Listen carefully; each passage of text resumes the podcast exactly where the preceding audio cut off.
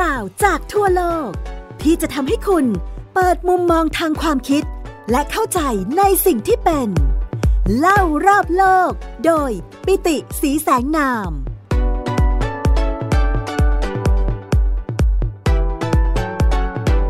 สวัสดีครับ คุณผู้ฟังที่รักทุกท่านกลับมาพบกับผมปิติสีแสงนาม และไทย PBS Podcast เล่ารอบโลกกันในซีรีส์ใหม่แล้วนะครับ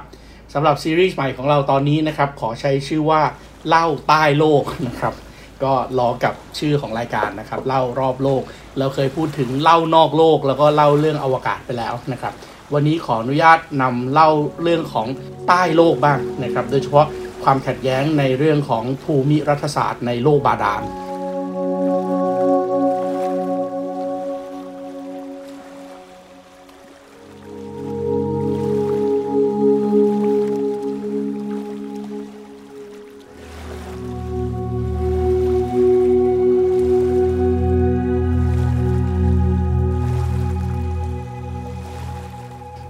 นำเรื่องนี้มานำเสนอกันก็ต้องอย่าลืมนะครับว่า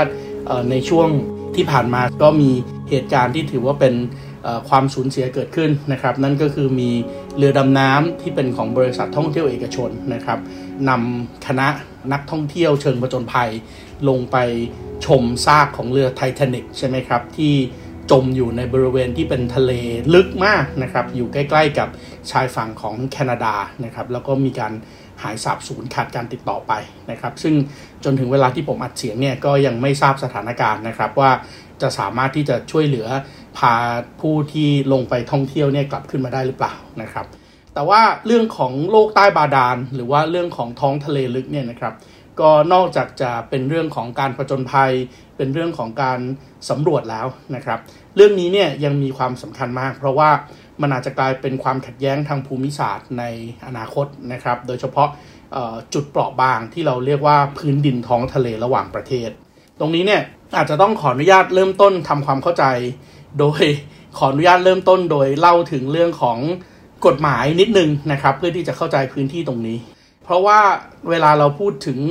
ประเด็นความท้าทายในท้องทะเลนะครับ ในพื้นดินท้องทะเลเนี่ยเราต้องเข้าใจกฎกติกานะครับ แล้วก็กฎหมายระหว่างประเทศบางฉบับซะก่อนทำไมถึงมีความสำคัญนะครับ เรื่องของทะเลเรื่องของพื้นดินท้องทะเล เพราะเราต้องอย่าลืมนะครับว่าพื้นผิวของโลกเนี่ยนะครับปกคลุมด้วยน้ำมากกว่า 70.8%นะครับหรือว่าประมาณ 361.1 ล้านตารางกิโลเมตรของโลกเนี่ยนะครับ ก็คือทะเลแล้วก็มหาสมุทร ดังนั้นนะครับสหประชาชาติก็มีสิ่งที่เรียกว่าอนุสัญญาสหประชาชาติว่าด้วยกฎหมายทะเลคริสต์ศักราช1982 ขึ้นมานะครับชื่อภาษาอังกฤษก็คือ United Nations Conference on the Law of the Sea หรือว่า UNCLS นะครับซึ่ง UNCLS เนี่ยนะครับหรือว่าอนุสัญญาว่าด้วยกฎหมายทะเลเนี่ยนะครับเป็นความตกลงระหว่างประเทศที่เกิดขึ้นจากการประชุมสหประชาชาติว่าด้วยกฎหมายทะเลครั้งที่3นะครับซึ่งใช้เวลายาวนานมากนะครับเพราะว่า เริ่มคุยกันในรอบที่3เนี่ยตั้งแต่ปี 1973 แล้วก็กว่าที่จะสรุปข้อตกลงได้นี่คือปี 1982 นะครับกฎหมายฉบับนี้นะครับกฎหมายทะเลเนี่ยนิยามสิทธิ แล้วก็ความรับผิดชอบของชาติ ในเรื่องการใช้ประโยชน์จากมหาสมุทรของโลก การวางแนวปฏิบัติสำหรับธุรกิจนะครับสิ่งแวดล้อม การจัดการทรัพยากรธรรมชาติทางทะเลนะครับซึ่งประเด็นนี้แหละจะกลายเป็นประเด็นความขัดแย้งในอนาคตนะครับ เพราะว่าณปัจจุบันนี้เนี่ยความขาดแคลนในเรื่องของทรัพยากรธรรมชาติ ประกอบกับเทคโนโลยีที่ทันสมัยมากยิ่งขึ้นเนี่ยมันทำให้ต้นทุนในการที่จะเข้าไปเอาทรัพยากรในบริเวณที่เป็นท้องทะเลที่ห่างไกลเนี่ยมันมีความเป็นไปได้สูงขึ้น อนุสัญญาฉบับนี้นะครับอนุสัญญาสหประชาชาติว่าด้วยกฎหมายทะเลในปี 1982 เนี่ยก็เลยเข้ามาแทนที่อนุสัญญาทะเลหลวง 1958 อนุสัญญาทะเลหลวงเนี่ยก็โอ้โหคุยกันมาตั้งแต่ช่วงสงครามโลกครั้งที่2นะครับแล้วก็ตกลงกันได้ในปี 1958 ที่เรียกว่า Conventions on the High Sea High Sea ก็คือทะเลหลวงนะครับทะเลที่ไม่ได้มีใครเป็นเจ้าเข้าเจ้าของ UNCLS นะครับถึงแม้ว่าจะสามารถสรุปผลการเจราจาได้ตั้งแต่ปี 1982 นะครับแต่ว่ากว่าที่จะมีผลบังคับใช้เนี่ยก็ใช้เวลายาวนานถึงปี 1994 นะครับเพราะว่าต้องรอให้ประเทศสมาชิกเนี่ยลงนามนะครับให้สัตยาบันมีผลบังคับใช้นะครับ โดยปัจจุบันนะครับ 168 ประเทศนะครับ แล้วก็รวมถึงเขตด้วยนะครับ ก็คือสหภาพยุโรปเนี่ยเข้าเป็นสมาชิกเป็นภาคีอนุสัญญานะครับ แต่ว่าอาจจะต้องมีรีมาร์คไว้หนึ่งอย่างนะครับ นั่นก็คือประเทศมหาอำนาจหนึ่งประเทศที่ไม่ได้เข้ามามีเป็นภาคีในข้อตกลงฉบับนี้ก็คือสหรัฐอเมริกา เนื้อหาสำคัญยิ่งยวดนะครับของอนุสัญญาฉบับนี้ก็คือ การตั้งขีดจำกัดการเดินเรือ สถานภาพกลุ่มเกาะ แล้วก็ระบบ เดินเรือผ่านนะครับหรือที่เรียกว่า transit regimes นะครับมีการให้คำจำกัดความกับสิ่งที่เรียกว่าเขตเศรษฐกิจจำเพาะนะครับคุณผู้ฟังหลาย ๆ ท่านอาจจะเคยได้ยินคำว่า exclusive economic zone นะครับก็คือเขตเศรษฐกิจจำเพาะนะครับที่ถือว่าทรัพยากรที่เจอในบริเวณนั้นเน่ยเป็นทรัพยากรที่ประเทศที่เป็นเจ้าของพื้นที่นั้นสามารถเข้าไปใช้ประโยชน์ได้นะครับพูดถึงสิ่งที่เรียกว่าเขตอำนาจไหลทวีปนะครับ แล้วก็พูดถึงกิจกรรมที่ในอนาคตเรามองว่าอาจจะนำไปสู่ความขัดแย้งครั้งใหม่นั่นก็คือการทำเหมืองพื้นทะเลลึก พูดถึงว่าถ้ามีการเข้าไปใช้ประโยชน์ในพื้นที่เหล่านี้นะครับ ระบบการแสวงประโยชน์จะต้องเป็นยังไง การคุ้มครองสิ่งแวดล้อมทางทะเลนะครับ การทำวิจัยทางด้านวิทยาศาสตร์ จะต้องเป็นยังไงนะครับในพื้นที่เหล่านี้รวมถึงหากเกิดข้อพิพาทขึ้นมานะครับจะทํำยังไง ซึ่งแน่นอนพื้นที่ที่มันเป็นพื้นที่ที่เปราะบาง แล้วก็อยู่รอบๆประเทศเราเนี่ยอย่างเช่นกรณีของทะเลจีนใต้เองนะครับที่มีการอ้างสิทธิ์ แล้วก็มีการทับซ้อนกันของพื้นที่เนี่ยก็สามารถที่จะใช้หลักการของ UNCLS เนี่ยเป็นหลักการในการที่จะประกอบการสร้างสิ่งที่เรียกว่า Code of Conduct นะครับหรือว่าแนวปฏิบัติในพื้นที่ต่างๆ ได้ อนุสัญญาฉบับนี้นะครับกำหนดขีดจำกัดของพื้นที่ต่างๆ โดยวัดจากเส้นฐานนะครับเส้นฐานหรือว่าเบสไลน์เนี่ย ลองนึกภาพนะครับ ถ้าเราไปยืนอยู่ที่ชายหาด เวลาเรายืนอยู่ที่ชายหาดเนี่ย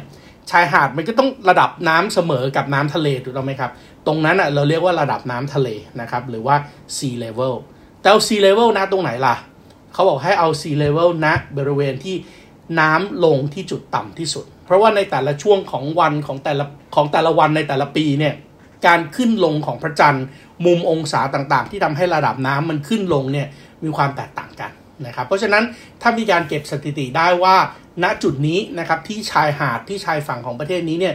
น้ำลงต่ำที่สุดในวันที่น้ำลงต่ำที่สุดของปีคือวันไหนอยู่ที่ระดับไหน เส้นตรงนั้นแหละที่เป็นพื้นที่ระหว่างพื้นที่ที่เป็นชายฝั่งกับน้ำนะครับเขาเรียกว่าเบสไลน์นะครับหรือว่าเส้นฐาน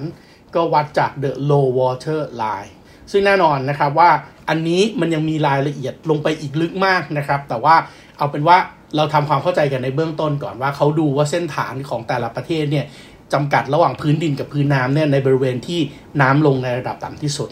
อาจจะมีข้อยกเว้นบ้างนะครับ ซึ่งต้องลงในรายละเอียด อย่างเช่นเรื่องของแนวชายฝั่งที่มีลักษณะเว้าแหว่งมากนะครับ หรือว่าการมีเกาะนะครับ หรือว่าในพื้นดินที่มันมีเสถียรภาพที่มันไม่ดีนะครับ พื้นที่มันไม่เสถียรก็อาจจะต้องมีการใช้เรื่องของ baseline ที่เกิดจากการตกลงกันของภาคีต่าง ซึ่งในกรณีของประเทศไทยเราเนี่ยเส้น baseline เนี่ยเดี๋ยวก็จะมีตัวอย่างให้ฟังนะครับ ว่ามันมีความซับซ้อนมากยิ่งขึ้นไปอีกระดับหนึ่ง ในกรณีของประเทศไทยเราเนี่ยนะครับถ้าถามว่าประเทศไทยเรามีอาณาเขตทางทะเลกว้างไกลขนาดไหนนะครับ ประเทศไทยเนี่ยมีนาเขตทางทะเลทั้งหมดนะครับ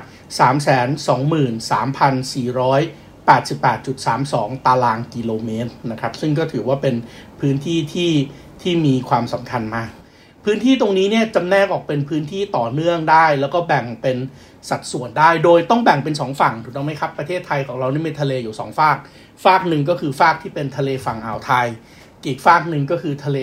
ฝากที่เป็นฝั่งอันดามัน แล้วก็ช่องแคบมาลากาทางตอนเหนือ ใช่ครับประเทศไทยเราเป็นเจ้าของช่องแคบมาลากาด้วย โดยเป็นพื้นที่ของช่องแคบมาลากาทางตอนเหนือ และนี่คือช่องแคบที่เชื่อมนะครับระหว่างมหาสมุทรแปซิฟิกกับมหาสมุทรอินเดีย ซึ่งมีการขนส่งมีมูลค่าทางเศรษฐกิจมหาศาลพื้นที่ที่เป็นน่านน้ำภายในนะครับ เดี๋ยวเราค่อยลงรายละเอียดกันว่าไอ้น่านน้ำภายในเนี่ยแปลว่าอะไรน่านน้ำภายในฝั่งอ่าวไทยเนี่ยมีพื้นที่ประมาณ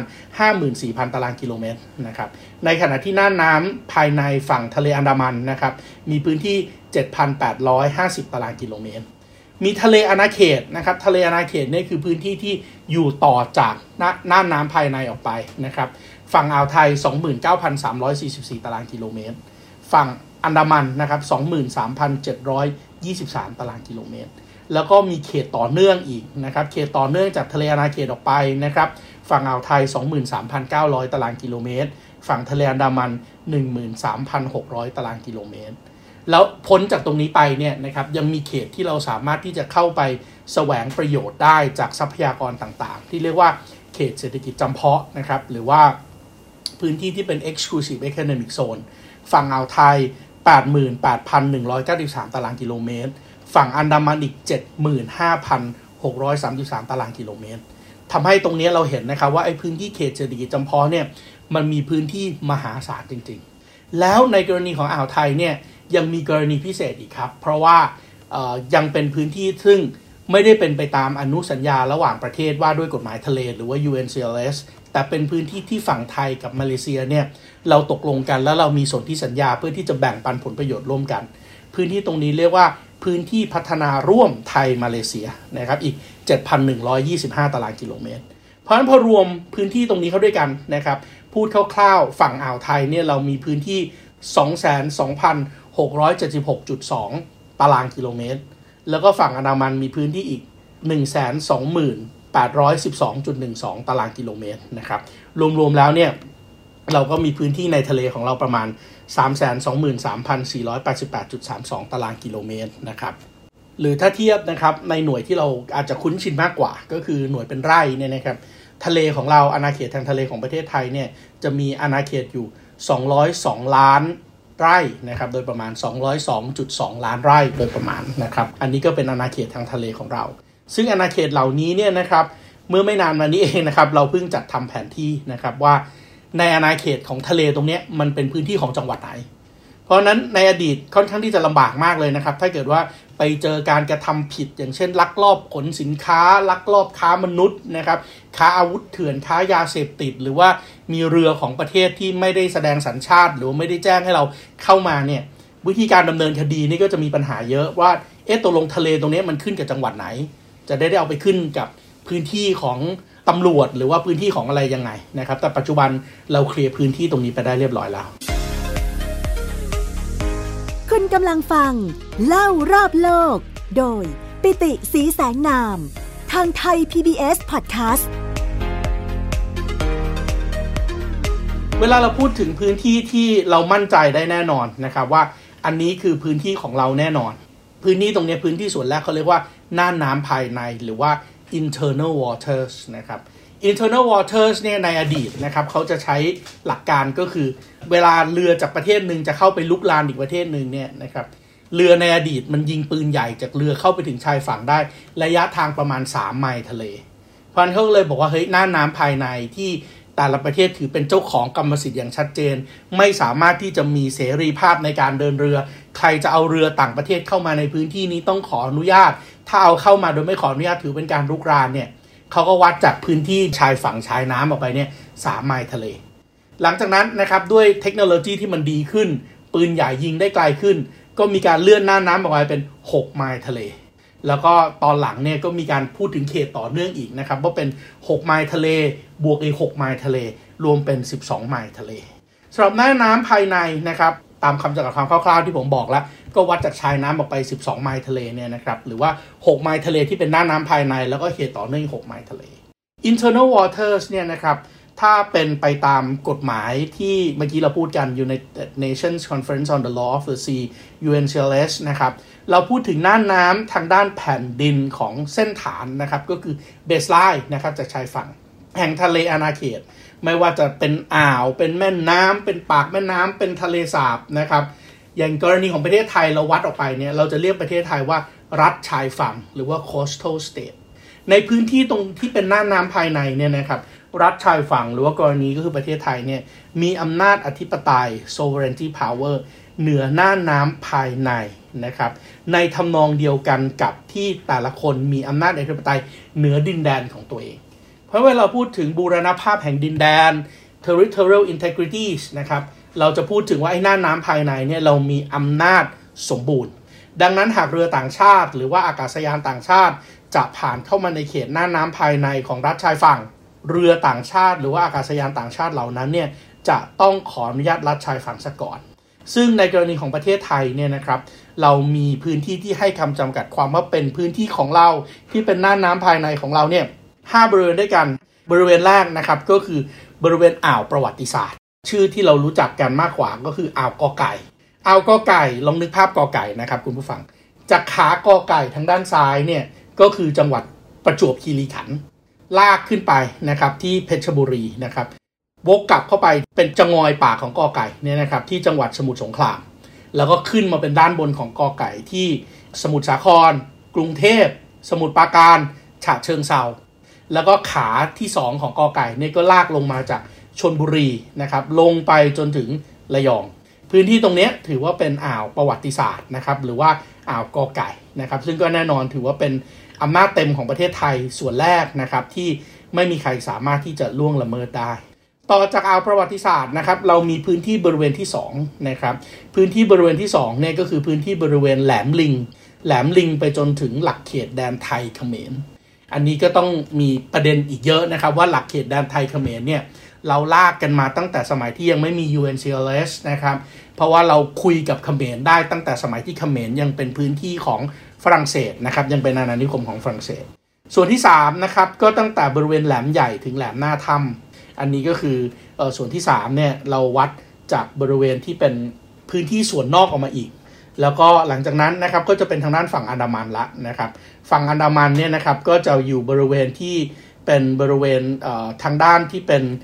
จุดที่ผ่านจากเกาะต่างๆออกไปนะครับที่อยู่ในบริเวณที่เมื่อกี้ผมบอกครับหน้าน้ำอาณาเขตหน้าน้ำภายในของเราทางฝั่งอันดามันนี่ก็มีพื้นที่ 7,850 กิโลเมตร แล้วก็พื้นที่อีกพื้นที่หนึ่งนะครับ ซึ่งตรงนี้ ถือว่าเป็นพื้นที่ที่มีความสำคัญมากนะครับ ก็คือบริเวณที่ 4 กับบริเวณที่ 5 บริเวณที่4เนี่ยก็คือแน่นอนตั้งแต่เกาะภูเก็ต ไปจนถึงพรมแดนไทยมาเลเซียนะครับอันนี้ก็อยู่ฝั่งอันดามัน ส่วนพื้นที่ที่5เนี่ยก็อยู่ทางฝั่งอ่าวไทยนะครับ ตั้งแต่บริเวณเกาะกงออกนะครับ ซึ่งเกาะกงออกนี่อยู่ตรงทางด้านใต้ของเกาะสมุย ยากผ่านมาจนถึงเกาะกระแล้วก็เกาะโลซิน แล้วก็ลากวนกลับมาที่ปากแม่น้ำโกลกจังหวัดนราธิวาสซึ่งเกาะที่ กลายเป็นพื้นที่ที่ทำให้ประเทศไทยเรามีอำนาจมีพื้นที่มหาศาลเนี่ยก็คือเกาะโลซิน เดี๋ยวผมจะค่อยๆ ขยายความว่าเกาะโลซินเนี่ยมันมีความสำคัญอย่างไร แต่ว่าขออนุญาตไปถึงพื้นที่ต่อเนื่องก่อนนะครับ ก็คือทะเลอาณาเขต territorial waters นะครับทะเลอาณาเขตเนี่ยนะครับหมายถึงอาณาเขตทางชายฝั่งรัฐชายฝั่งนะครับ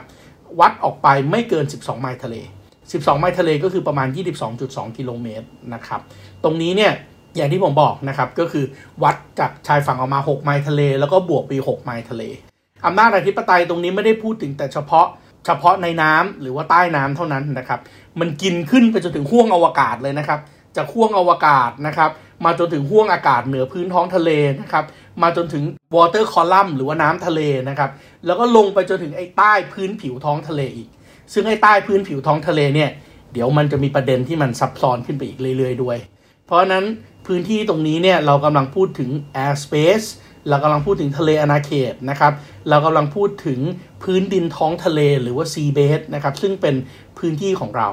พื้นที่ตรงนี้เนี่ยนะครับ ถ้าใครจะเข้ามานะครับเเรือจากประเทศอื่น อากาศยานจากประเทศอื่นจะเข้ามาเนี่ย เขาสามารถจะใช้สิ่งที่เรียกว่า the right of innocent passage the right of innocent passage หรือว่าการใช้สิทธิการผ่านโดยสุจริต หมายความว่าการแล่นผ่านในลักษณะที่ไม่ชักช้านะครับ การแล่นผ่านในลักษณะต่อเนื่อง การแล่นผ่านโดยไม่รบกวนสันติภาพความเรียบร้อย และความมั่นคงของรัฐชายฝั่ง เรือดำน้ำนะครับหรือว่าพาพาหนะอื่น ๆ ที่อยู่ใต้น้ำเนี่ยถ้าจะเข้ามาในพื้นที่ตรงนี้นะครับ จะเข้ามาใต้น้ำไม่ได้ ต้องโผล่ขึ้นมาพ้นน้ำนะครับ แล้วชักธงชาติของตนเพื่อให้เห็น แน่นอนรัฐชายฝั่งเองมีสิทธิ์นะครับในการที่จะ ระงับสิทธิการแล่นผ่านโดยสุจริตนี้ได้ชั่วคราว ในกรณีที่มีเหตุผลทางด้านความมั่นคง เพราะฉะนั้นตรงนี้คุณจะเริ่มเห็นแล้วแหละว่า มันมีประเด็นที่มีความละเอียดอ่อนเกิดขึ้นนะครับ ลองนึกภาพดูนะครับ ถ้าเป็นชายฝั่งของเราที่จังหวัดกระบี่กับจังหวัดพังงาฝั่งตรงข้ามก็คือเกาะภูเก็ต ตรงนี้มีช่องแคบเล็ก ๆ อยู่ไอช่องแคบเล็กๆเนี่ยแน่นอนเป็นน่านน้าภายในของประเทศไทยอย่างชัดเจนถูกต้องไหมครับ เพราะฉะนั้นถ้าเราเอาเรือแล่นผ่าน ถ้ามีต่างชาติเอาเรือจะแล่นผ่านตรงนี้ ก็ต้องขออนุญาตที่ประเทศไทย อาจจะใช้เรื่องของสิทธิการผ่านโดยสุจริตอ้อมเข้ามาในพื้นที่ตรงนี้ก่อน ถ้าเป็นเรือดำน้ำก็โผล่พ้นน้ำขึ้นมา แล้วก็ชักธงชาติของตัวเอง แล้วก็คุยกับยามฝั่งของประเทศไทยสอนชนนะครับ เพื่อที่จะขอผ่านหน้าน้ำตรงนี้ อันนี้ก็เป็น normal practice ที่ทำกัน แต่ลองนึกภาพดูว่าถ้ามันไม่ใช่ระหว่างกระบี่กับภูเก็ต แต่มันกลายเป็นระหว่างเกาะไต้หวันกับมณฑลฟูเจียนของจีน พื้นที่ตรงนี้เรียกช่องแคบไต้หวัน แน่นอน 170 กว่าประเทศทั่วโลกยอมรับหลักการจีนเดียว สาธารณประชาชนจีนเป็นเจ้าของเกาะไต้หวัน แต่ก็มีมหาอำนาจหลายประเทศ ขอนำเรือบรรทุกเครื่องบิน ขอเอาเรือดำน้ำขอเรือลบของตัวเอง ผ่านช่องแคบไต้หวัน โดยที่อ้างว่าเป็นการผ่านโดยสุจริต แต่ในความเป็นจริงจีนขอสงวนสิทธิ์ไว้ว่า ถ้าจะขอพื้นที่ตรงนี้ต้องแจ้งกับยามฝั่งของจีน แต่เขาไม่แจ้ง อย่างเงี้ยถือว่าเป็นการประกาศสงครามหรือเปล่า เห็นไหมครับว่าเวลาเราพูดถึงเขตต่างๆ เหล่านี้เนี่ยมันมีความซับซ้อน มันมีประเด็นที่จะนำไปสู่ความขัดแย้งทางด้านภูมิรัฐศาสตร์ได้มากมายมหาศาล นี่ขนาดเราพูดถึงบนผิวน้ำนะครับ ที่เรือผ่านไปแล้วเอากล้องสองทางไกลมองแล้วมองเห็น ลองนึกถึงภาพ ใต้พื้นน้ำหรือว่าเรื่องเล่าใต้พื้นโลกของเรา ที่ในอนาคตเรากำลังจะลงไปทำเหมืองใต้ทะเล ตรงนี้มองไม่เห็นด้วยตาเปล่านะครับ เราอาจจะไม่ได้มีอำนาจเราอาจจะไม่ได้มีเทคโนโลยีในการที่จะมอนิเตอร์ เรื่องเหล่านี้เป็นเรื่องที่ละเอียดอ่อน